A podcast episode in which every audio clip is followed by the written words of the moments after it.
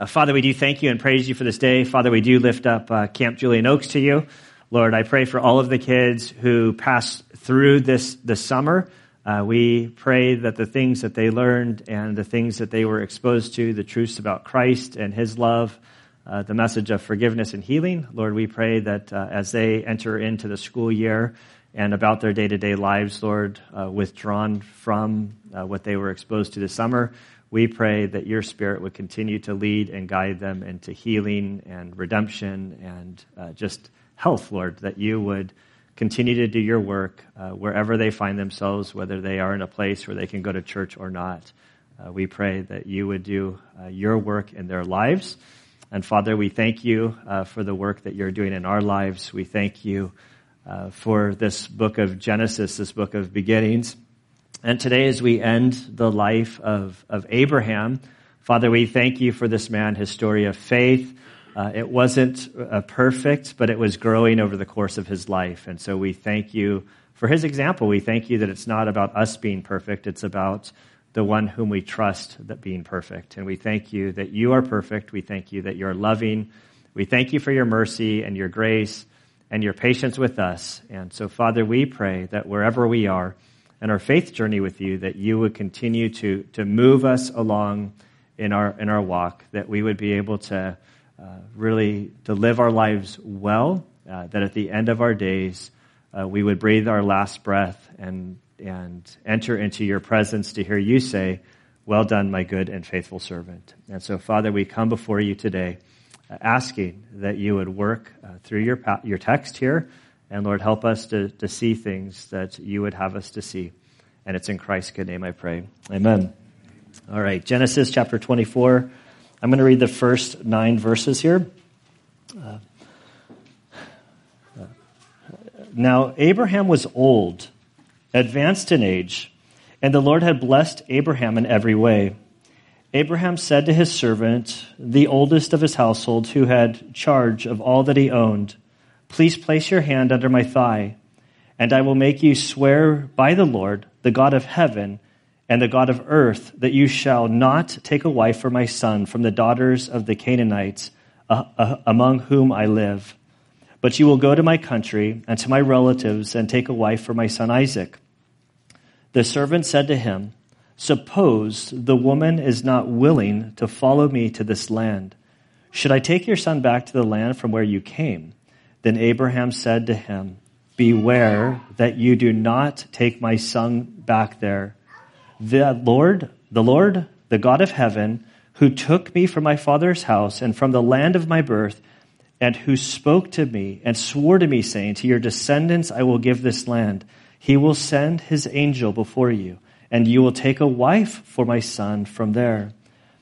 But if the woman is not willing to follow you, then you will be free from this, my oath. Only do not take my son back there. So the servant placed his hand under the thigh of Abraham his master and swore to him concerning this matter. And Father, we do thank you for your word. Uh, we ask that you would help us now. And it's in Christ's good name we pray. Amen. All right. So, so we've decided to sort of, we, I say that very loosely, I decided uh, I'll take ownership of it, to sort of take uh, the, the book of Genesis in, in chunks. It's a, it's a large letter, or not a letter, it's a large book. It can kind of get sort of overwhelming. I get kind of bored going through stuff. I'm like, ah, you know, and, and so I've decided that the best way to handle this, we took the first 11 chapters, which is sort of like the creation account, the beginning uh, of sort of like human history, the things that God did and he created, sort of setting the foundation of the world, our earth, and the things that we know about his creation. Then the rest of the book sort of goes into four different categories, looking at the four patriarchs.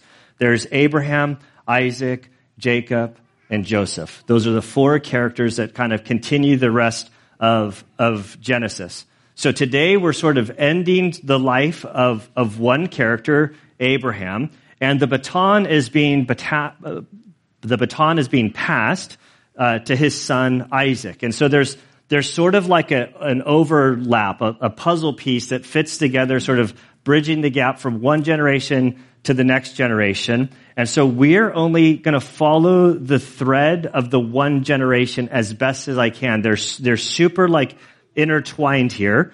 Uh, but I, but my focus is on sort of Abraham and his ending of his life, and then we're going to take a break. And starting next week for the fall, we're going to pick up uh, First John. It's a shorter letter in the New Testament. We're going to take the fall looking at First John, and then in January we're going to pick up with Isaac again and go through the life of Isaac and to see how far I go. If we maybe we push through, I, that's beyond where I've I've thought out right now. Okay, uh, I forgot an announcement. October eighth. Miss Pat's funeral. The memorial service is going to happen. I know nothing more than it's on October 8th. It's a Saturday. It will be here. Um, there's going to be more information to follow. I do know that we'll need help. If it's anything like Bob Towsley's funeral, these are people who invested in a lot of people, and the amount of lives that they touched far exceed the capacity of our building. And and it's a it's a I think that's a lesson to us about how to live your lives well. Um, and and so we're going to need help with things like helping people park, helping people get into the church, help, like whatever these things are. So just kind of if you can save uh, that Saturday to be available to serve and to, to come for the memorial service, it would be a huge blessing. Okay, so we're going to begin. We're looking at Abraham. The, the quick little interlude there. Sorry. Um, so verse one. Now Abraham was old, advanced in age, and the Lord had blessed Abraham in every way. When I read this verse, every time I, my eyes sort of read this verse over this week and just saw it, there's just something like beautiful in this verse. Uh, this isn't about Abraham being perfect. You, you, don't have to read too much of Genesis to see the mistakes he made, the shortcomings he, he had. Even in he and Sarah's life, you know, God calls, God calls Abraham out of out of basically modern day Iraq into the promised land. He gives her, him a wife, and then uh, he makes some mistakes, a couple mistakes, and three mistakes. There's a handful of mistakes, but we're not really counting his mistakes. We see that he kind of stumbled in his faith, but we see a gracious, loving God who continued to lead and to guide Abraham, and we see Abraham's faith like mature over the course of his life. By at the end of his life, he's so committed to walking faithfully with God that he's willing and ready to take the life of his son, not understanding how this could possibly work out. The New Testament says that Abraham believed so much that even if he followed through with the execution of his son, that God would be faithful and raise his son from the dead, even though he didn't understand this. And, and so we see Abraham all in at the end of his life. And then we see this beautiful picture where God looks at him and he just says, you know, he was old, advanced in age, and the Lord had blessed him, had blessed Abraham in every way. And sort of, you know, this is uh, sort of, when I read this verse, the feeling that I get inside of me is like when you have a really good barbecue and you eat and you get to the point where you're like, man, there's still tri tip left but I can't even eat another piece. I'm just so content right now.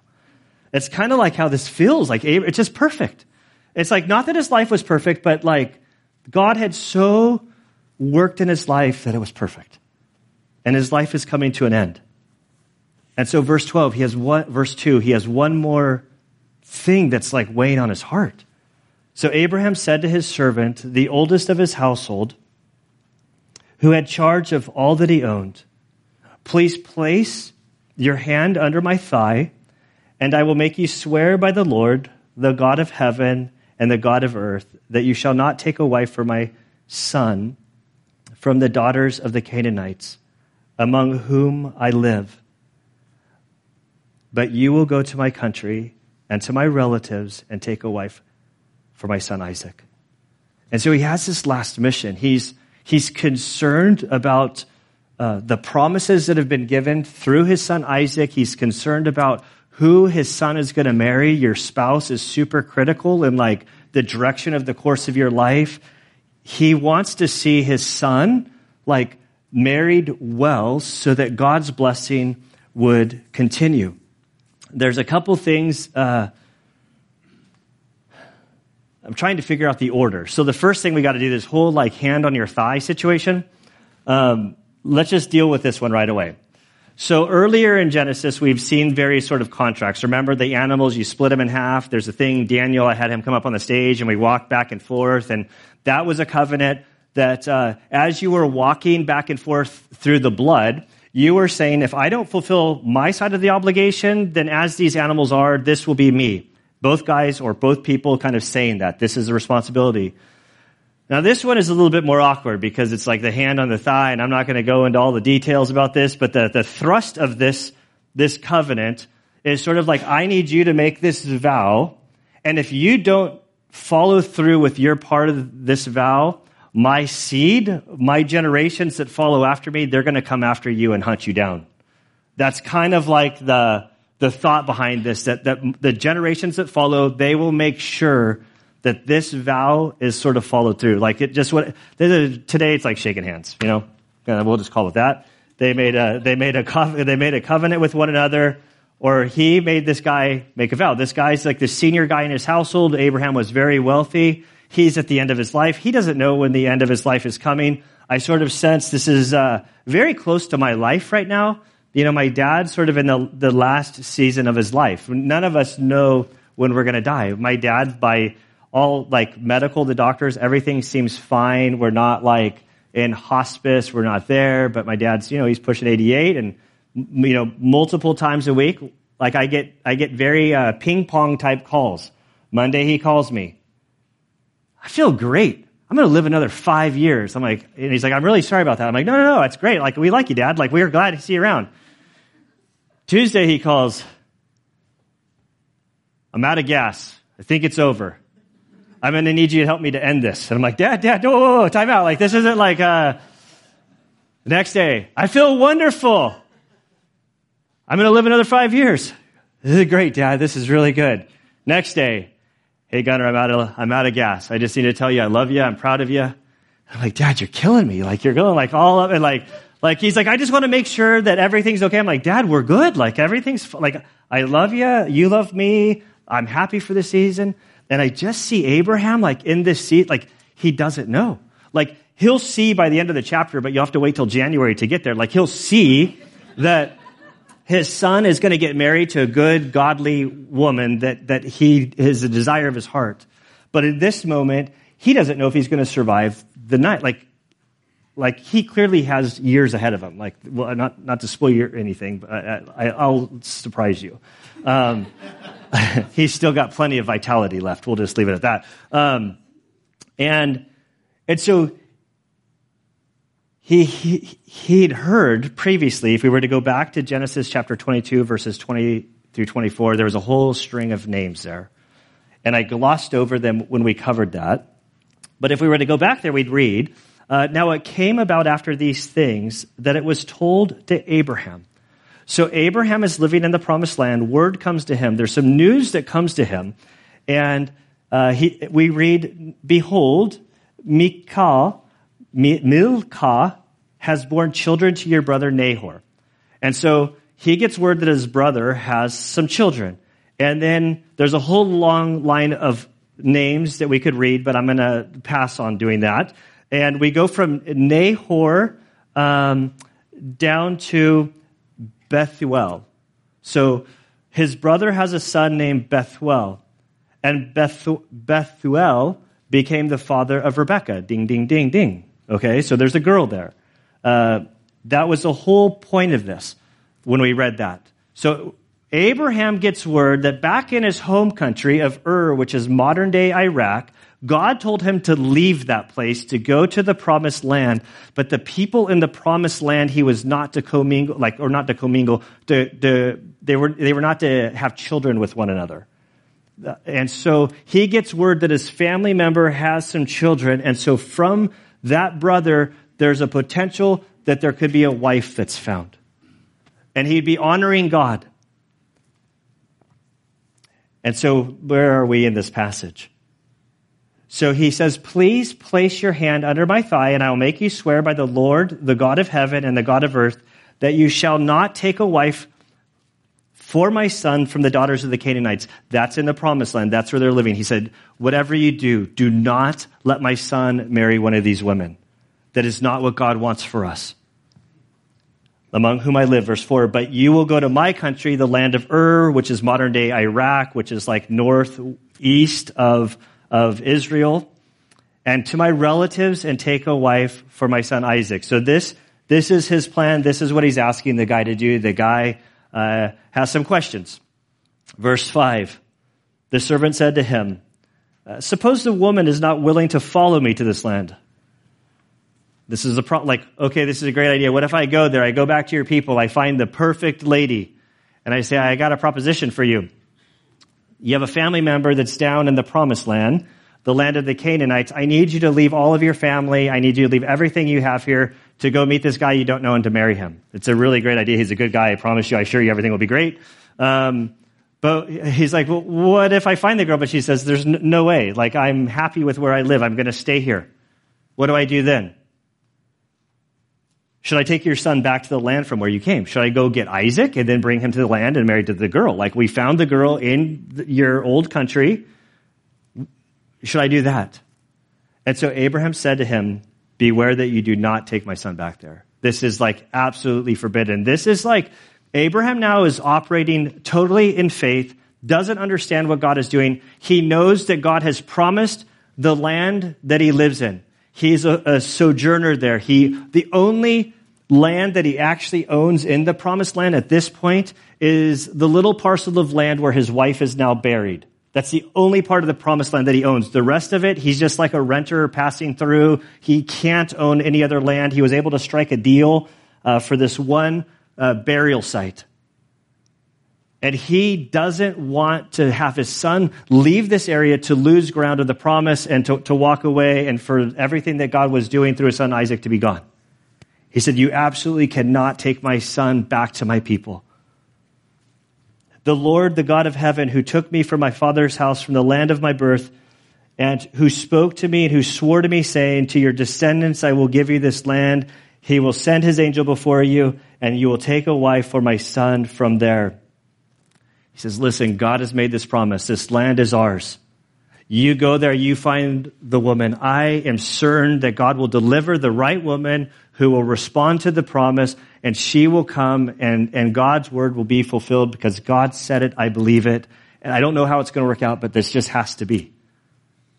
but then he says in verse 8, but, but, if, but if this doesn't work out this way, but if the woman is not willing to follow you, then you'll be free from my oath only do not take my son back there.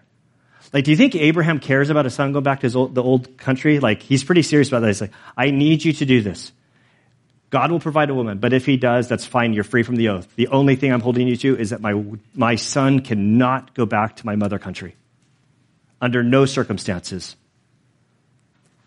So the servant placed his hand under the thigh of Abraham, his master, and he swore to him concerning this matter. And in verse 10 through verses 67, we're going to see this guy go to the country. He's going to do some things. He's going to find a girl. Uh, the family and the girl are going to have to make some decisions about whether they're going to respond or not. And they, they, you know, spoiler alert, they, they do. Like, and then Rebecca comes back and Isaac uh, marries her. And that happens in the rest of the chapter, verses 10 through 67. We're going to, we're going to get to this um, in January because it's really about the story of Rebecca and Isaac and their faith journey and seeing how God's working in their life. And they're not going to be perfect. Some of the family uh, culture, some of the family sins are going to repeat itself in, in Isaac's life. If you've read through the Bible, you're like, oh man, I feel like the story seems familiar. Like, husband saying the wife is a sister or not as like, you know, like, like what's happening here? So there's going to be some things for us uh, to look at then. I'm, i trust that you guys will have long forgotten that I spoiled it by the time we get there. Um, but we fast forward to Genesis chapter 25. So Abraham has sent his servant out to, to find the wife. He finds the wife, but the wife is really connected, I think, in, in Isaac's story. The, the, this part of Abraham's story is like he really wants his child to marry well. And the problem is, is our children have free will, right? Like, like, like they have free will, and like, like for a parent to pray that that God would provide like a spouse for their child that would be godly and honor and, and help them to navigate life in a way that's Christ honoring, that's like a, a huge prayer of, of, a, of a parent. And I do think that these prayers for parents, like to their kids, I, I think that they're, they, they, they can be effective. Like at the end of the day, each child has free will. Like we all have our, our, our the ability to reject God.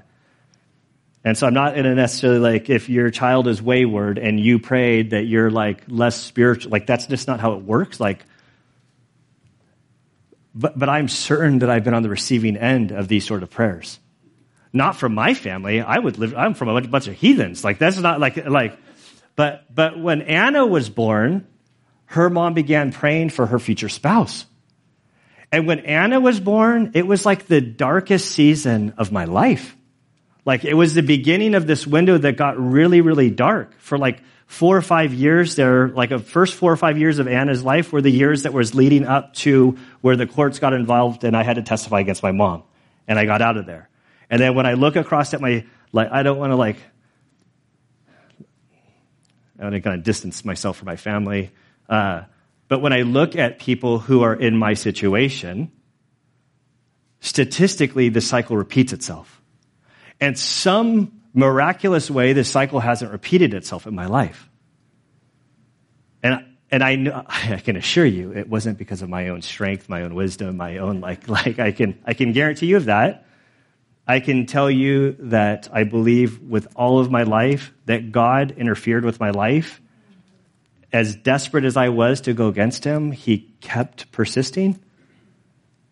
And, like, I think it'll only be when I get to heaven will I see how these prayers actually had an impact. Like, I, like, you know, like I'm not, I think of Frank Peretti's book, This Present Darkness, where you read like the storyline and you see in the background the, the spiritual things that are happening. It's only, I think when I get to my next life and I look at the like, you know, I, in my mind, I kind of feel, I have a feeling that we're going to be able to see the DVR of our life and we're going to be able to rewatch our life through a spiritual lens to see all of the things that were happening.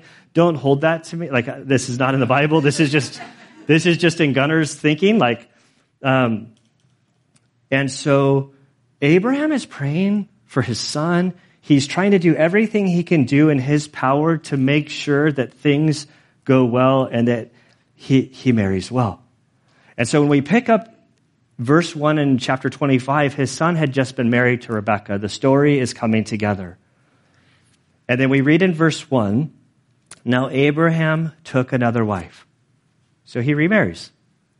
I don't know if I don't know if he's all hopped up on puppy love from seeing his kid get married. That he was like, you know, I really miss being married, or I'm really lonely, and I want to get like, like whatever it is. He took another wife, and he's old, but he still had vitality. Uh, so whose wife was named Keturah. Uh, she bore to him uh, one, two, three, four, five, six sons. That's how I got out of reading those names. so she had six boys. They all mean stuff, but I'm not going to go through that. You can look it up, but it kind of like there's some of them are musicians, some of them are angry. That's kind of like the thrust of like the names. like that's Gunner's real cliff notes of what I took out of it. Um, and the sons of uh, Dedan were such and such and such and such and such and such. The sons of Midian. So then we kind of go through their like family line. The the short of this is Abraham got remarried. We follow the the the line of this family and and what happened. And so there's some things to talk about here. I, I, I um, the, the first off is that Abraham remarried, right? Abraham was married previously. That marriage lived out the course of its days according to the vow that is taken until death do we part. So at death, he's freed from the vow he made. He remains in the land of the living his wife is in the presence of the Lord. And so how do we like handle this? There's like absolutely no rule in the Bible that you have to remarry after your spouse dies. Right? Um, there's, there, there's, there's no rule in the Bible that says you have to stay unwed after your spouse dies.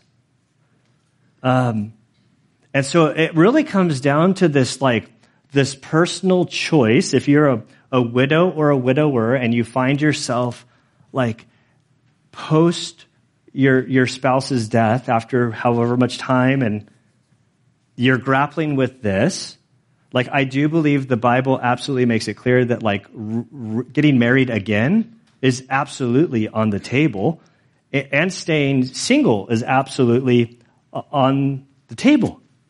Um, I think that like God in large part has has created us to desire like companionship in our lives. Like th- there's clearly like exceptions to the rules, uh, whether that companionship is found within marriage or fellowship or however.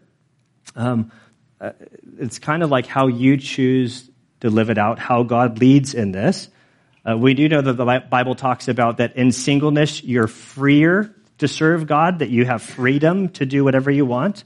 And so I would say that when I, when I look at this story and I look at sort of reality for like where we are in our own lives in this point in history, that like if you were married and your spouse died, you have freedom to remain single for God's glory. So if you remain single, continue serving Him, walking with Him, living for Him in glory. Uh, if you want to remarry, that's great. That's wonderful. You can remarry to God's glory, and and it doesn't nullify your memories of, of the past. It, it, like it doesn't do this. Um, that there is a warning here that that I um, that I, that I think that elderly people who are widowers, they also do need to hear. Um, I, I, don't think, I'm not going to look around because I'm just going to kind of look up at the ceiling and kind of like, I'm, I'm like 99.99% sure I'm not talking, this, what I'm about to say applies to anybody that's in this room, but I could be wrong. And so I want to be careful in case I missed that one person that I forgot about, that I'm happen to be looking at that person, it's like, I'm not talking to you. Like, I'm not like, this is like the, I always gotta be careful about this sort of stuff. I spend a lot of time in retirement homes, or a retirement home in general. Um, I kind of feel like retirement homes and elderly people, like you kind of revert, you kind of, you can kind of become like high school kids. And, uh, and how they behave isn't always the necessarily the most mature. And and I've seen plenty of like widowers, depending on like where, doesn't matter, like whatever your age is. And I would say to the Christian widower, because like none of this really applies to the, like if you're a non believer, what I'm saying doesn't really, like if you're a non believer, you need to get right with God. But if you're a believer and you're a widow or widower or single of any like variety age, um, there's a, there's a warning to pretend like you're married, but you're not married. So there are plenty of widowers in that category who then uh, find somebody that they really uh, like and enjoy.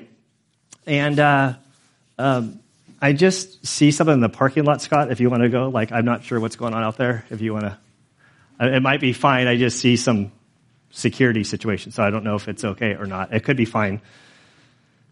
Um, could totally be fine. Um, uh, not my problem uh, right now. Um, and uh, but to pretend like that you're married. There are plenty of people who are like in this older category or they're widowed and they say, you know, I I don't want to get married because if I get married, my social security check is going to be stopped or the pension is going to end, or this. Like, there's like monetary reasons why somebody that age would say, you know what, I would like to get married, but because of this, I'm not going to. And your social security payment, these like monetary benefits, like these, there's nowhere in the scripture that sort of like excludes these things. The Bible says that marriage is the context by which male and female are to interact in this intimate way. And so if you're in this older elderly category, you're not exempt from the things that the Bible says just because you're collecting like social security benefits as a widower. The Bible says if you have like if you're burning with passion and there's an individual, like you're to get married. Like that's, that's what the Bible says. Okay, that's probably enough on that.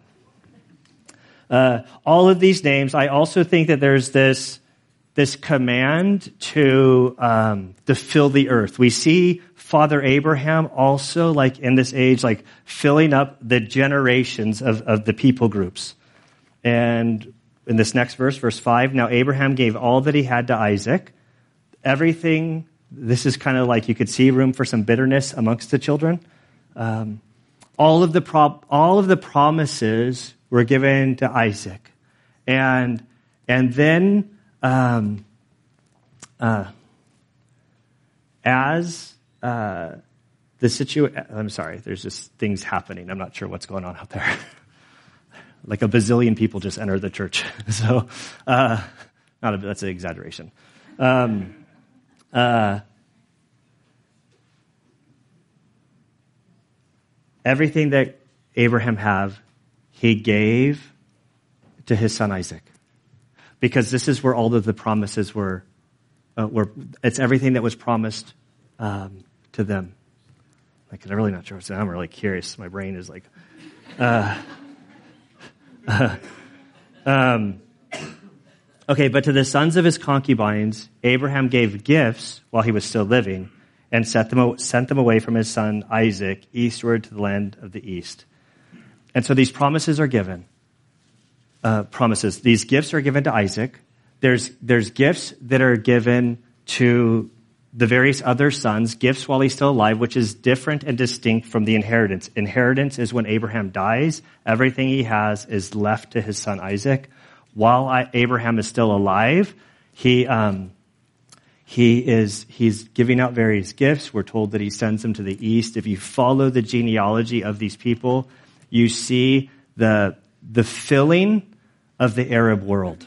You ever wonder where the word Arab world comes from? Abraham.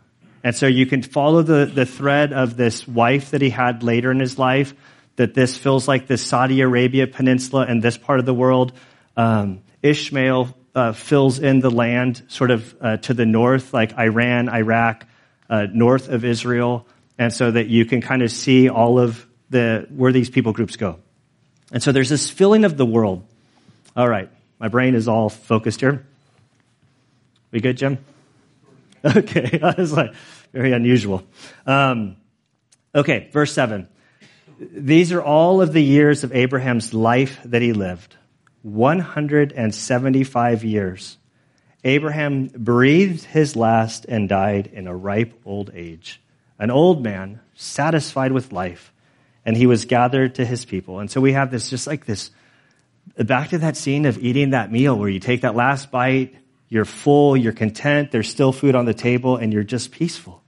Abraham finished his life well. He finished his life at peace with God walking by faith, everything is going well. And I love this.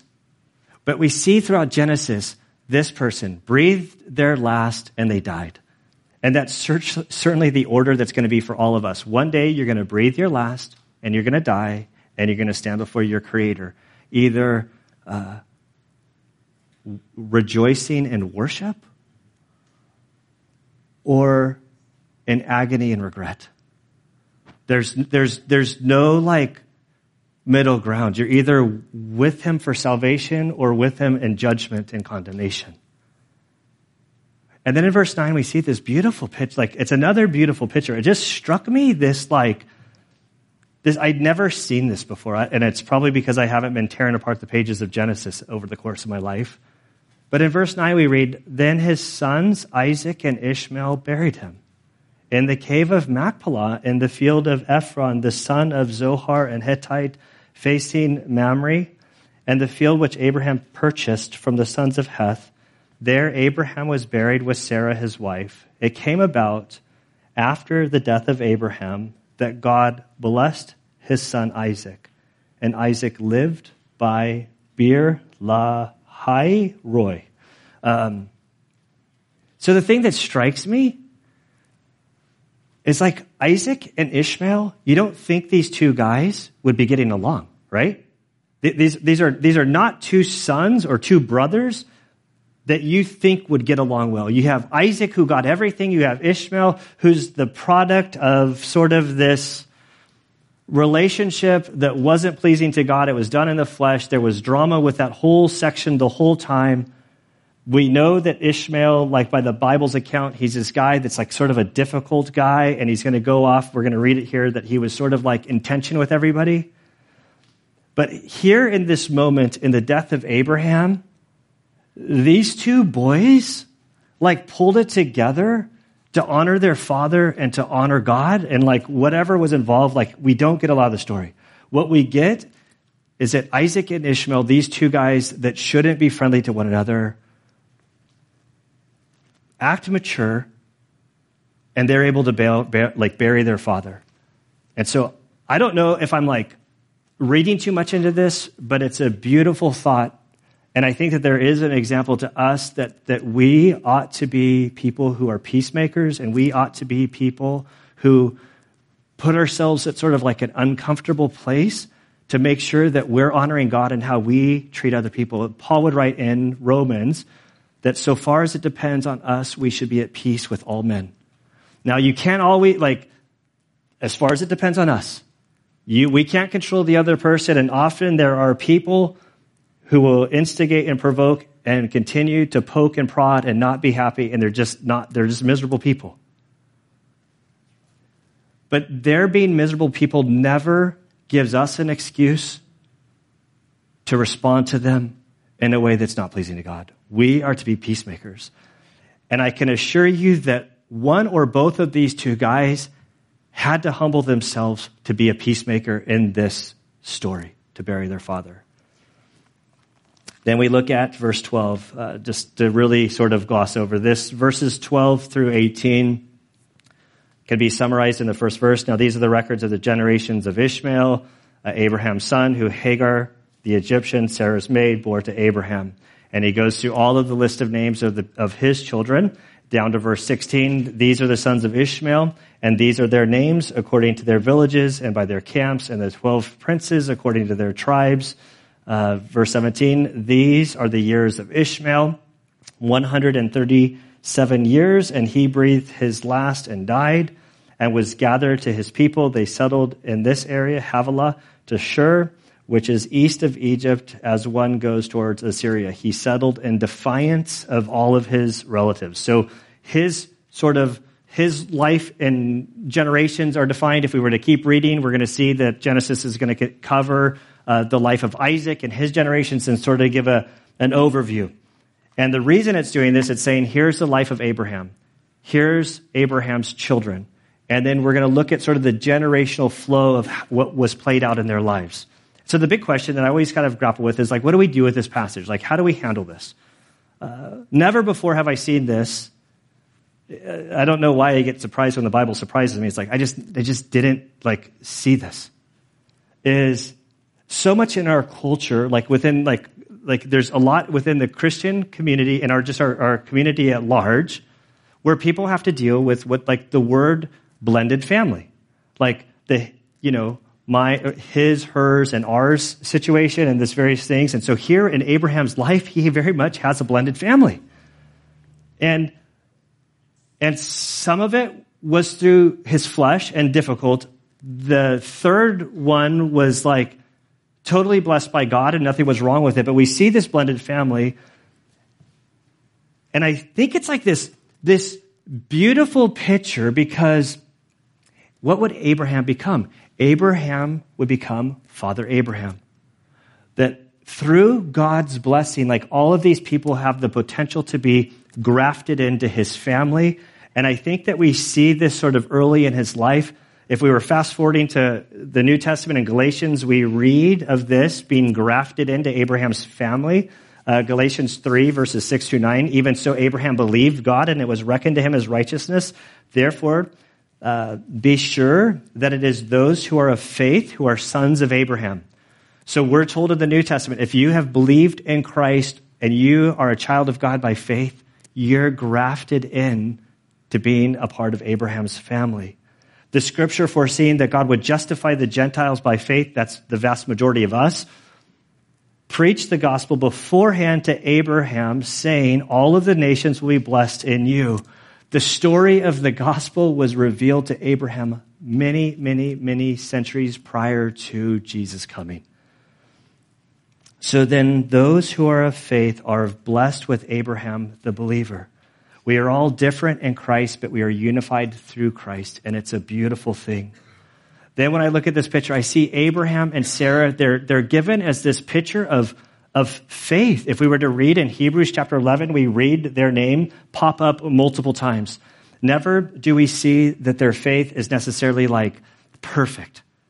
But they understand who God is, and we see their faith growing, growing, growing, and their obedience begins to follow suit in faith. And it's this, this perfect picture of, of how faith matures. My prayer is that each one of us would continue to grow in our faith. It doesn't really matter where you were a year ago. It doesn't matter where you were two years ago. It doesn't matter where you were five years ago, 10 years ago, 20 years ago, 30 years, 40, 50, 60, 80, 90, and I think we could probably stop at 90. Um, like, you go back 50 years, and you could have been super on fire for the Lord. You could have been walking with Him by faith, doing everything. That means nothing today if you're not walking by faith. The other, on the other side of the coin is you could be a total derelict like me. I'm just speaking to myself. I'm not even like, I was a total hooligan. But that doesn't matter. It matters like today. How is my faith? And my, my prayer for each of us that our faith today is stronger than our faith was yesterday, the day before, last week, last year, last decade. That we're growing. This is what we see in Abraham and Sarah. All right, with that, let's pray. Father, we do thank you and praise you for this day. We thank you for your word. We thank you for uh, this time that we can gather together.